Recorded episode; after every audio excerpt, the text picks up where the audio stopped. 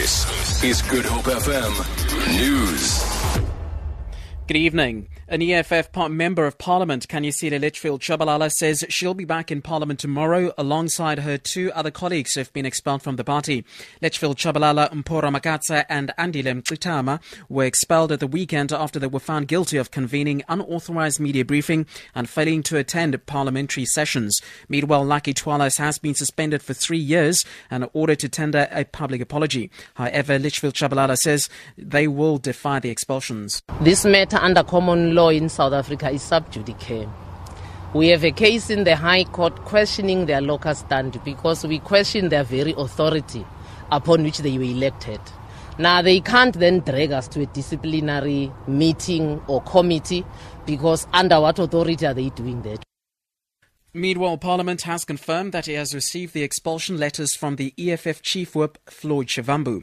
The EFF says it will announce replacements for the expelled members in due course. Parliament will give the EFF time to finalise the process as the expulsions are being contested in court before replacing the affected parties. Former DA leader Tony Leon says whoever will take over from Helen Zille does not have enough time to make an impact on the voting public ahead of the 2016 local government elections. His statement follows Zille's announcement that she will not stand as the party leader from the next for the next term. Eastern Cape DA leader Athol Trollip and the party's former parliamentary leader Lindiwe Mazibuko have stressed that they will not stand as candidates. Current DA parliamentary leader Mmusi Maimane says he'll consult his structures before making himself available for the position. Leon has some advice for the new DA leader. There's going to be a new leader, of the DA, within a month. That person needs to stamp his or her identity not just on the party, but on the all the folk out there who are voting for the party, and crucially to make a difference in these elections, would think of voting the party but currently don't do so.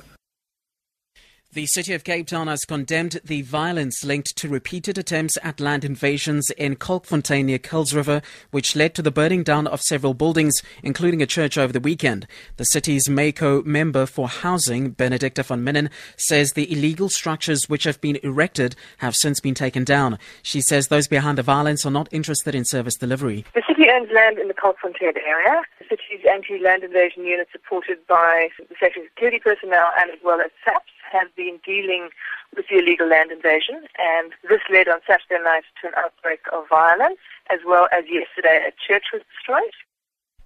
Police spokesperson FC van Wyk says 10 people have been arrested arrested rather for public violence with police vehicles also being damaged. Protesters started throwing motor vehicles with stones on the R300 opposite Sarepta in Kuils River. In the process, a police vehicle from the younger police was damaged. In Raider Street, police vehicles were thrown with stones and three houses were set alight by the protesters. And the perpetrators will be charged for public violence and malicious damage to property. And finally, police have arrested a man for allegedly being involved in the vandalism of the Queen Victoria statue in Govan Mbeki Avenue in Port Elizabeth last week.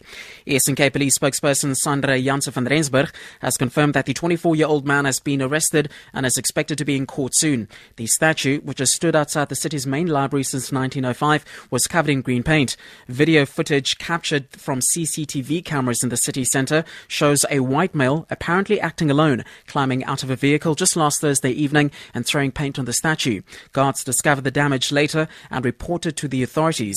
The police forensic team has been given the footage. For Good FM News, I'm Eugenia Batani.